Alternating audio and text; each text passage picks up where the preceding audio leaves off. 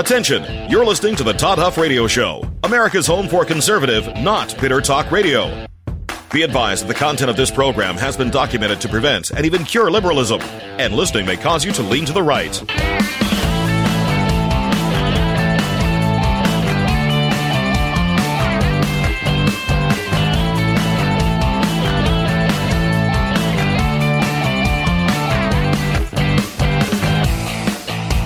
Here's your conservative, but not bitter host, Todd Huff. That is right, my friends. You're listening here the home of conservative, not bitter talk. I'm your host, Todd Huff. Email, as you well know or should know by this point in time, is Todd. That's my first name at ToddHuffShow.com. And you can email me there your thoughts, opinions, questions, feedback adoration and praise. Just make it count is all I ask. Again, Todd at ToddHuffShow.com. So Facebook has an anonymous review board that is designed, or I guess tasked, with the responsibility of saving our democracy from President former president Donald J. Trump. Just let that sink in. They've got an, now we know who the 20 board members are, which sounds like a group of radical leftists, Soros approved from around the world, some here domestically. If all 20 were given the opportunity to vote for President Trump, do you think one of those folks would have sorry, just the, the notion of this makes me chuckle. Do you think one of those individuals would have voted for President Donald J. Trump? So then they take the 20 board members and they have five of them. They won't tell us which five. They won't tell us which five. They look into Trump's ban on Facebook. They look into this to see if it was done correctly. Did Zuckerberg do the right things in the days following the uh, the, the January 6th events at the nation's capital. The insurrection, as the media and the radical left like to tell us. Look, what happened January 6th, insofar as it pertains to what happened at the Capitol, the storming of the Capitol, not the protests. What happened January 6th at the Capitol was illegal. Um, it was a you know they broke the law. They need to face the consequences of that. There are some questions and uh, that that also are worthy of being answered as there are with any any events like this. But the things that happened there were not were not good. But to say it was an insurrection i just the way that the left builds this up to make it look like they're fighting to save our republic against i mean it's just it's utterly absurd. It is utterly absurd to to make it and i i there were um, you know lives that were lost and that's always terrible but to make it out as some sort of attempt to truly overthrow our government. Really, is that really what we're what they're portraying this to be? But nonetheless, Trump's on social media and he actually if you remember the video, they even cite this in their ruling.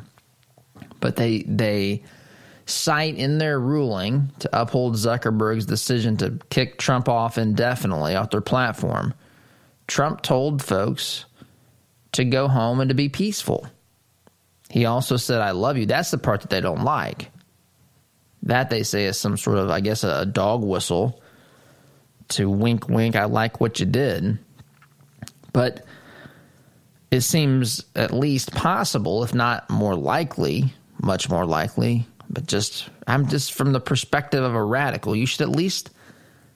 You should at least be open to the possibility that what he was saying was to those who came out to the Capitol, to D.C. in general, and even those that went to the Capitol who didn't storm the Capitol, which that was some people as well, that Trump appreciated the support. He wasn't saying go in there and be lawless and burn it down. In fact, it's usually folks on the other side, if those idiotic words are stated. Remember just I just, I just remember some of the other protests in D.C. Remember the old church, the historic church that was on fire? Remember that? That wasn't because of Trump supporters, but that's not a big deal. We gloss over that as, you know, random people out there in an otherwise peaceful protest who decided to do something that broke the law. That's how the riots that are run by the left are portrayed. But does it sound very democratic to you to have a group of 20 that we know who the 20 are, but then they have a secret group of five within the 20? They don't tell us which five are going to study this for months. I mean, by the way, that's the other thing. We are, what are we? We're in the, that was four months ago. Four months to review Donald Trump's social media posts to determine. I know these folks are busy, but four months, this should take four minutes. Four, four months to come to a conclusion here. And we're supposed to believe, you're supposed to believe, I'm supposed to believe that this this group of five anonymous people met in a closed room for hours, weeks, even months. Closed the door, we're stroking their chin. We're trying so hard, trying so hard to find a way to justify letting the former president of the United States have his Facebook account back, Instagram accounts. Oh, they were just, you know, struggling over this. Finally, they get together, make a full recommendation to the board, to the 20. The board takes that recommendation, and then we're told that a majority of the board supported their recommendation, which was to continue to continue the ban of President Donald J. former President Trump on on Facebook. But they don't tell us the vote. Was it 11-9? Was it 20 to 0? Again, I just find it peculiar that a group at Facebook designed to make sure there's no false information on their platform, and this is Instagram as well, but to make sure that no one on their platform is spreading misinformation so as to mislead Americans and undermine our democracy operates in so much secrecy. We don't know who's on the group. We don't know how anyone voted. We don't know why they decided. Truly, I mean, we see some maybe talking points. We don't know why they decided to uphold the ban. But we're supposed to trust that they are making these decisions in order to fight for our democracy. This is to be praised and cheered, according to the left, as these folks are meeting in silent, meeting anonymously, making decisions. I mean, it's it's it's a remarkable thing. It really is, and people you know cheer this. They think it's a great thing. Oh my goodness! And then meanwhile, Trump says, "Forget all that. I'm just going to come up with my own platform." Which he announced what the day before this ruling was was issued, which is brilliant as well. That's one thing Trump is a master of. He knows how to stay in the news cycle. He knows how to remain relevant. Now, granted, his um, his voice is dramatically diminished now that he's not president.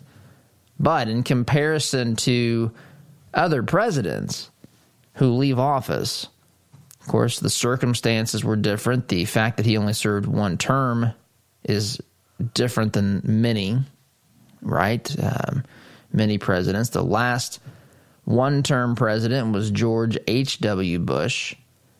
He was defeated by Clinton in what, 1990, uh, 1992. And before that, Jimmy Carter. But, you know, many presidents, there's a lot of people who have only known presidents who've served two terms Clinton, Obama, Bush. Not in that order Clinton, Bush, Obama, but you know what I mean. Anyway, so Facebook has upheld this. Trump says, I'm starting my own.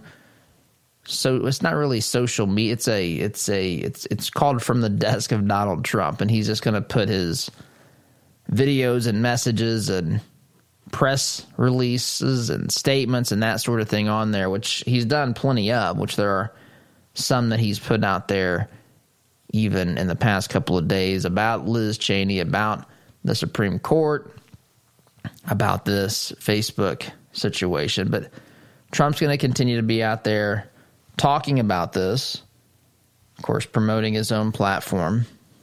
And and people who are part of that platform need to I many are making decisions. Do I want to continue to be a part of this? Do I want social media to be a dominant part of my life? You know, it's amazing the the differences. Some people live and breathe on on Facebook and many of you might.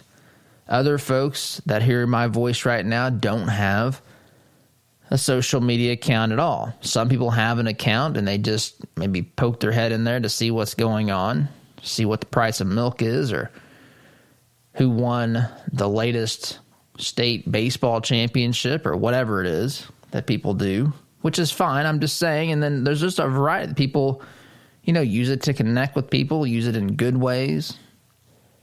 Some people waste hours of time on there. Some people, you know, read stuff and learn stuff and connect with people, good and bad.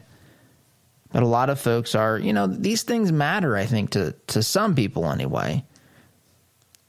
They ask themselves, is this really the direction that, you know, is this really an organization that we want to be a part of? Republicans are out there saying maybe it's time to break up Facebook using antitrust laws and so forth, if they're deliberately silencing people and political ideas. That's not what this is designed for. Clarence Thomas has recently hinted at, spoken about Facebook's unique position, saying that they are in many ways more like a utility than they are, um, you know, just another general company, especially when people use it to engage in speech and you've got Section 230 and all that, all these different issues. You've got Florida, by the way.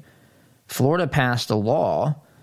I saw this in townhall.com. Florida passes a law that, as the headline here says in Town Hall, prevents woke social media from muzzling politicians. Florida Governor Ron DeSantis promised to end this woke nonsense, says the article, written by Matt Vespa, Town Hall. Uh, surrounding social media bans, Donald Trump, is, uh, Trump has been purged from Facebook and Twitter, and that was when he was still president. Which let that sink in, by the way. The leader of the free world was banned. So, to prevent uh, politicians from being muzzled, Florida has passed a law that would ban these companies from enacting bans. He put big tech on notice this February, and now it's here and this is uh, DeSantis, the floor. Well, this is the bill passed by the House and Senate in Florida, voted and then signed by DeSantis. Here's a summary of that. The Florida House and Senate voted this week to pass legislation that would prohibit social media companies from banning politicians. Fines for social media companies that try to ban politicians from their platforms could add up to $250,000 a day.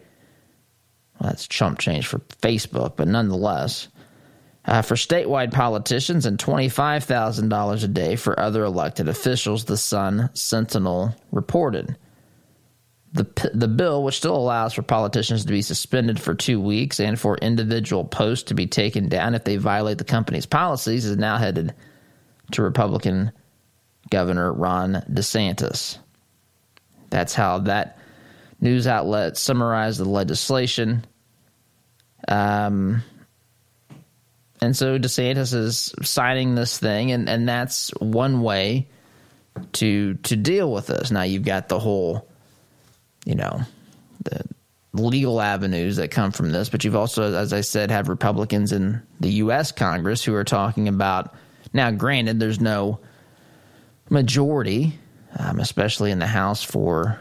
I say especially there's a bigger gap there in the House than there is in the Senate, even. But Republicans are, there's the filibuster in the Senate as well. But the idea that they can do something with this is seems unlikely because Democrats in Congress, in the Senate and the House are quite content with the outcome of having their political opponents having a voice on social media. Of course, they'll cite the violence on January 8th and how we can't have anyone who, as they will portray it, condones that which Trump did not condone it, but that's what they'll say because he said, We love you.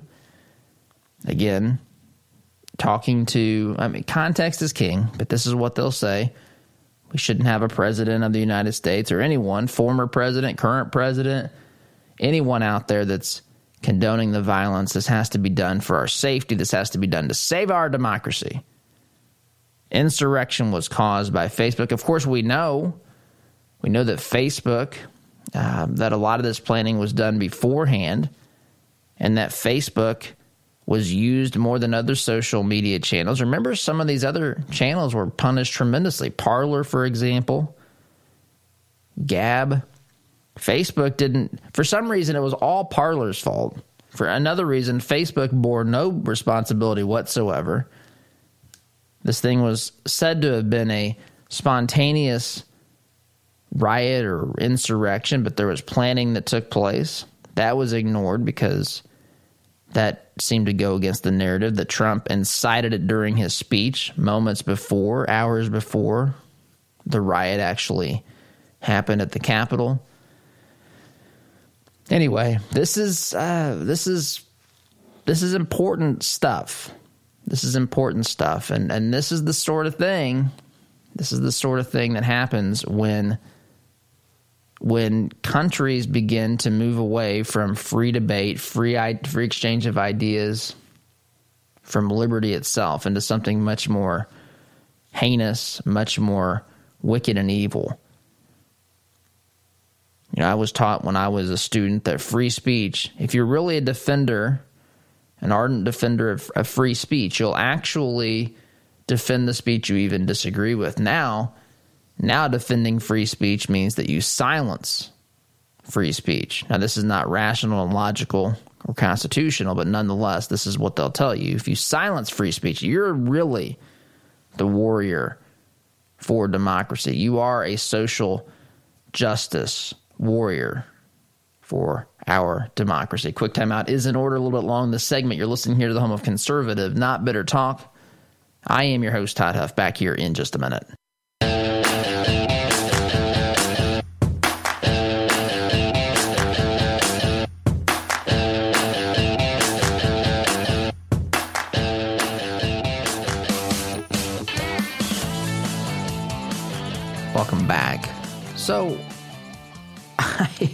I saw this yesterday, and and I I don't know. We didn't have time, and I I don't know. I just didn't really want to talk about it. I guess just with the time that we had. But have you seen this picture of the Bidens with former President Jimmy Carter and his and former First Lady Rosalynn Carter? Have you seen this picture? this thing, I, I don't understand how how a group of people who is, whose entire existence revolves around political optics. How in the world does this picture get published? This is the weirdest looking picture I can remember. I can remember seeing. It literally looks like it literally looks like Rosalynn Carter, who I believe they say is five five. And I understand uh, optics and how lenses and flashes can affect how something looks in an, in an image. And I've read articles about I've read articles about this as well. It looks like Rosalynn Carter could take a piggyback ride on Joe Biden. Actually, it almost looks like he could put her in his pocket if I'm being candid here. It, it is a bizarre looking picture. It looks like either Biden is nine foot eight or Rosalynn Carter is the size of a seven, uh, 10, 8, 9 year old, something like that. Jimmy Carter next to Jill Biden looks not quite as bizarre, but still equal, uh, close to equally as bizarre. And I just, I don't understand how something like this gets gets published. It just looks weird, and there's people out there trying to explain this. You know, the flash that was used eliminates shadows, so you really can't. Shadows are one one way that we use to gauge depth, and so Biden is much closer to the camera than is Rosalynn Carter. It just looks really bizarre to me, and if you haven't seen it, it is worth la- looking at just to get a little bit of a, of a chuckle because it looks like again the Bidens are either giants or the Carters have, and I you know they're they're older and you know people lose a little bit of height in their as they age, uh, but that that cannot possibly explain this. But that's what it looks like. That's what it looks like. And again, for a group of people that are so interested in showing Joe Biden in his aviators, right? To show Joe Biden in slow motion with some cool music walking in front of the White House or jogging or playing with his dog or whatever. Not, of course, the instance where he grabbed his dog's tail and broke his foot somehow. but I just don't understand this. It looks really bizarre. And I have gotten more chuckles out of this than maybe maybe I should have because it is just it is really it is really something to see if you haven't seen it. And again, I mean it's just it's just a picture. It it's just it just doesn't it just looks so wrong. I don't know how it got past uh, the the image makers in the Biden administration and his team. It just looks so so odd, so odd. Anyway, want to talk a little bit here um, and I'll go ahead and start before the break. But we talked about yesterday. We talked about yesterday the Chauvin juror. We talked about reports um, that of, of, a T-shirt that he had worn um, prior to being selected. Which again, it's just a T-shirt, but on the other hand, you're wearing a T-shirt um, with a reference to knees. You know, it says "get your knees off our necks," which is of course and a direct reference to George Floyd and Derek Chauvin. Now you're selected to be a juror on that trial. You're not supposed to have any preconceived ideas as far as I mean, you can't have probably have heard have avoided hearing about the case, especially if you lived in Minneapolis prior to jury selection. But the amount that you knew, the amount that you researched, the you know whether or not you were engaging in protests, if you were out there, um, you know, basically saying definitively that the officer broke the law and should go to jail, then you probably shouldn't be on the jury. Likewise, if you're out there saying what he did was totally justifiable and you know he he was justified in doing it period then you probably shouldn't have been on the jury. Juries require people who haven't made up their minds yet. And so and so it's uh, there's a, been a little bit more in fact that that's come out about this. He was on a what a radio show or a podcast something here called get up mornings with Erica Campbell. And she asked him some questions and he said some things that are further disturbing about the process, or I guess the mentality here of of what it what was going on in his mind and the rationale and the reasoning for wanting to be on on the jury. And I, we're dangerously close. Again i just i'm sure that the no judge ever wants to declare a mistrial. Well no no judge that's worth his or her weight uh, doesn't want to just randomly just declare a mistrial. You want to you want to run a trial so that you're not being inefficient with taxpayer dollars. You want to run a trial that's fair to the defendant and that gives the prosecution every opportunity within the rules of the law and the legal system to present their case.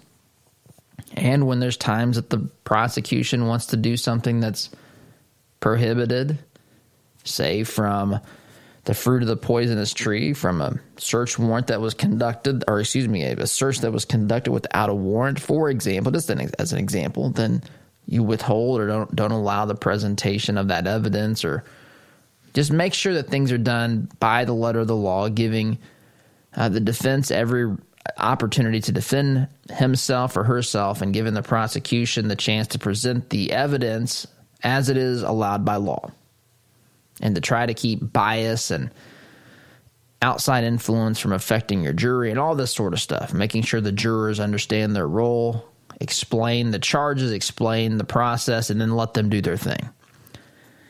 And so, but we're dangerously close now. We're dangerously close to this, to a judge deciding that this is is a mistrial because of this stuff. And I'm going to reference some of what he said on the other side of the break. But we've got to get there here in just a moment. So sit tight as we get through this break. We'll continue discussing this latest these latest developments in the Chauvin verdict with one of these jurors after the break. So be back here in just a minute.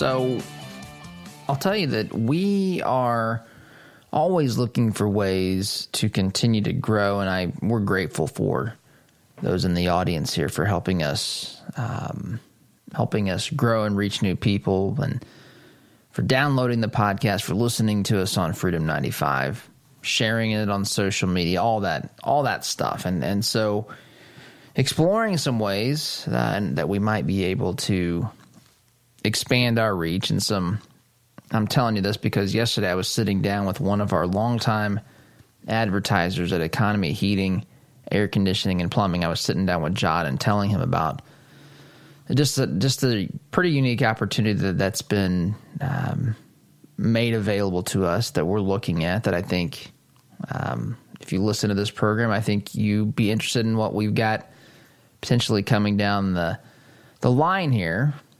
But so I was talking with him about about that, and I just wanted to a tell you that we again we we get to know the the folks. Uh, I know the majority of the folks, the vast majority of the folks that advertise here on our program in economy, heating, air conditioning, and plumbing. And Jod, I deal with Jod, uh, one of the owners there. Just a great guy, great company. And if you're looking, as you look up down the you know, horizon here, we're in early May. You know the summer's coming. You may be worried about your air conditioning uh, being able to do the job. Maybe it just needs service. Maybe it's time to consider another system. I don't. I don't know. But whatever the case may be, if you're thinking about uh, you know your system and are concerned about it, consider reaching out to our friends at Economy Heating, Air Conditioning, and Plumbing. Find out more information by visiting their website, economyheatingandair.com, or by calling them 317 831 5279 317 5 excuse me 317 831 5279 as with all of our advertisers uh, be sure to tell them that you heard about them on our show. And i appreciate the support that you give to our advertisers. So before the break we were talking about uh, just this latest development with the juror, the juror on the Derek Chauvin trial. And he was, again, he's worn this shirt. His name's Brandon Mitchell, juror 52. I'm looking at an article here at Red State. Nick um, I've lost my place here. Show Chauvin juror headline: Chauvin juror admits he was at DC protest, makes more concerning statements. I previously reported about the problematic comments of Brandon Mitchell, juror 52, in the trial of Derek Chauvin and the death of George Floyd.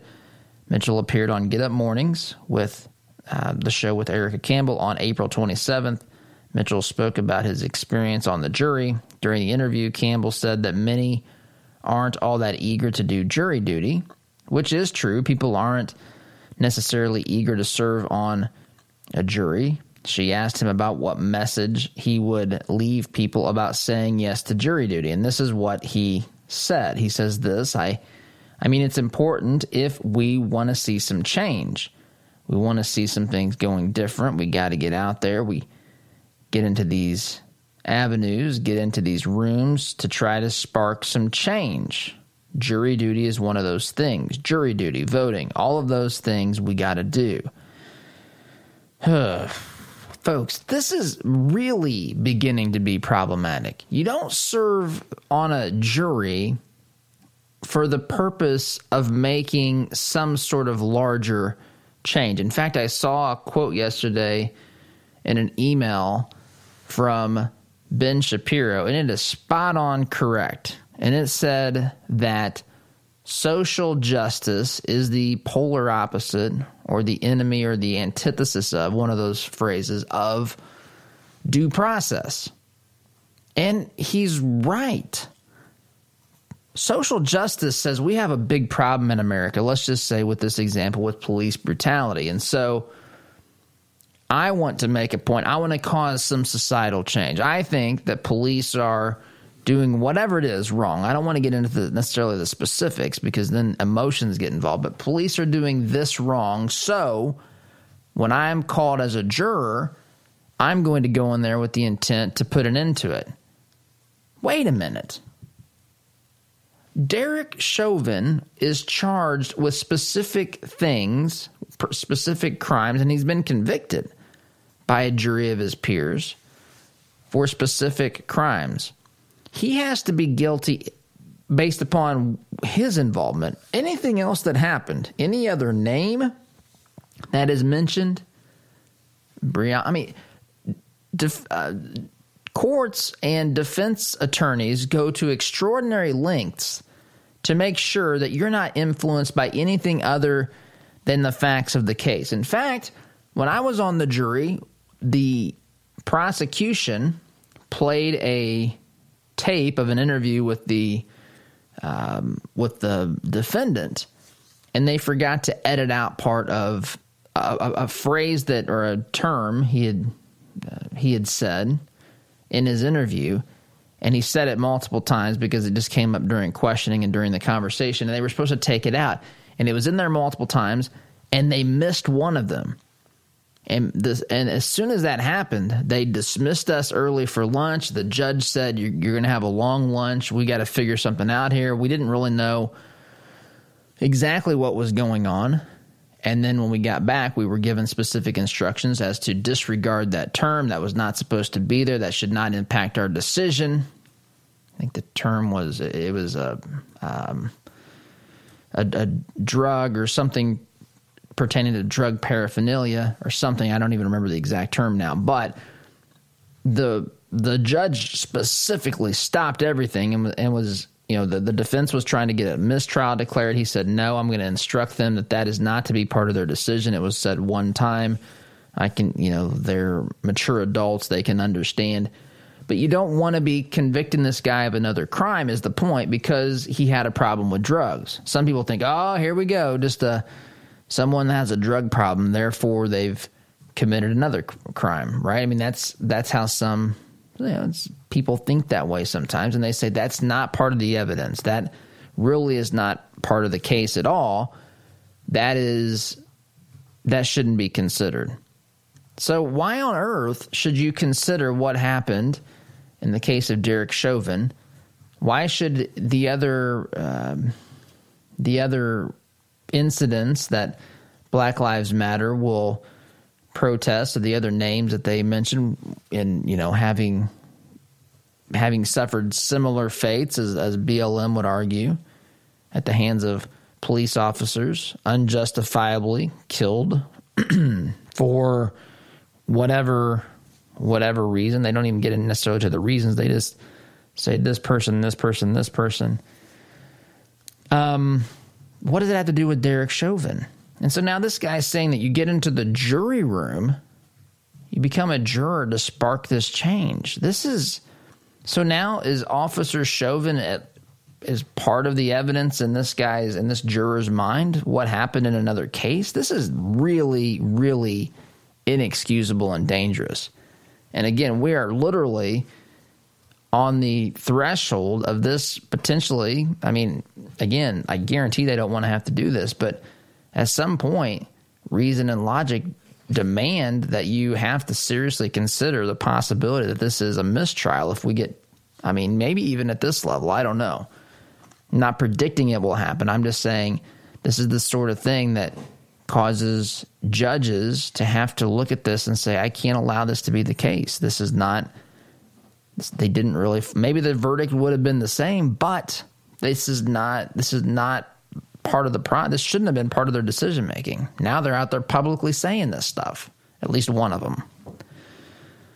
So, quick timeout is in order. You're listening here to Conservative, Not Bitter Talk. I am your host, Todd Huff, back here in just a minute.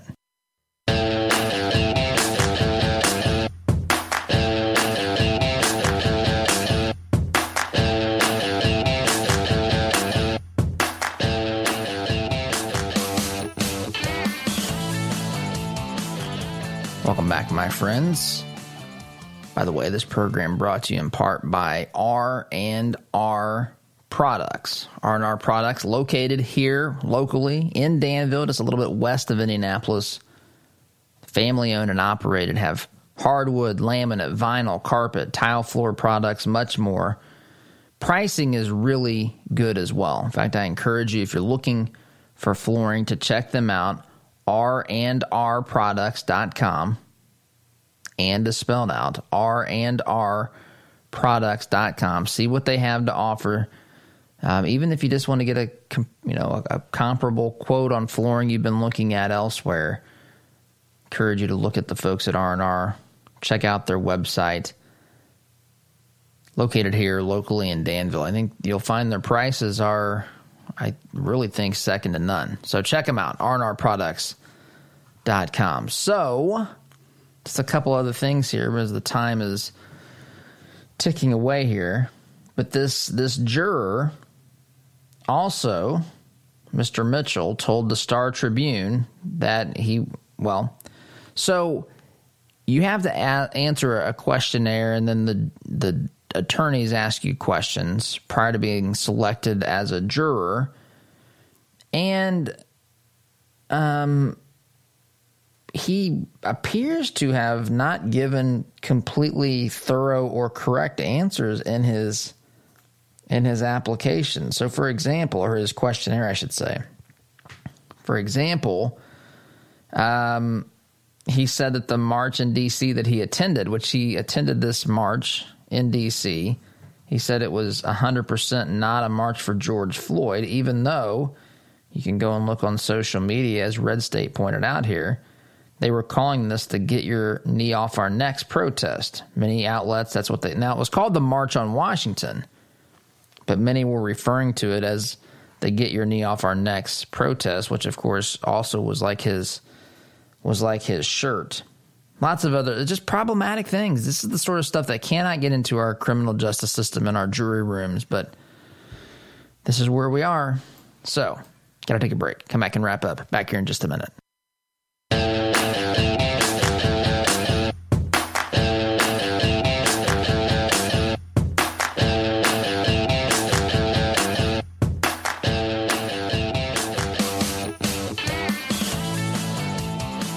So, to clarify here, in the waning moments, this juror went to D.C. Now, it was officially a remembrance march for Martin Luther King Jr., but it was also referred to as the Get Your Knees Off Our Necks March. And that's where he wore the t shirt, BLM t shirt, that specifically said, Get Your Knees Off Our Neck, had a picture of Martin Luther King in the middle and the wards went around the picture and said BLM under. And he said in his questionnaire he did not participate in protests. So I got to go. F SDG. See you tomorrow. Take care.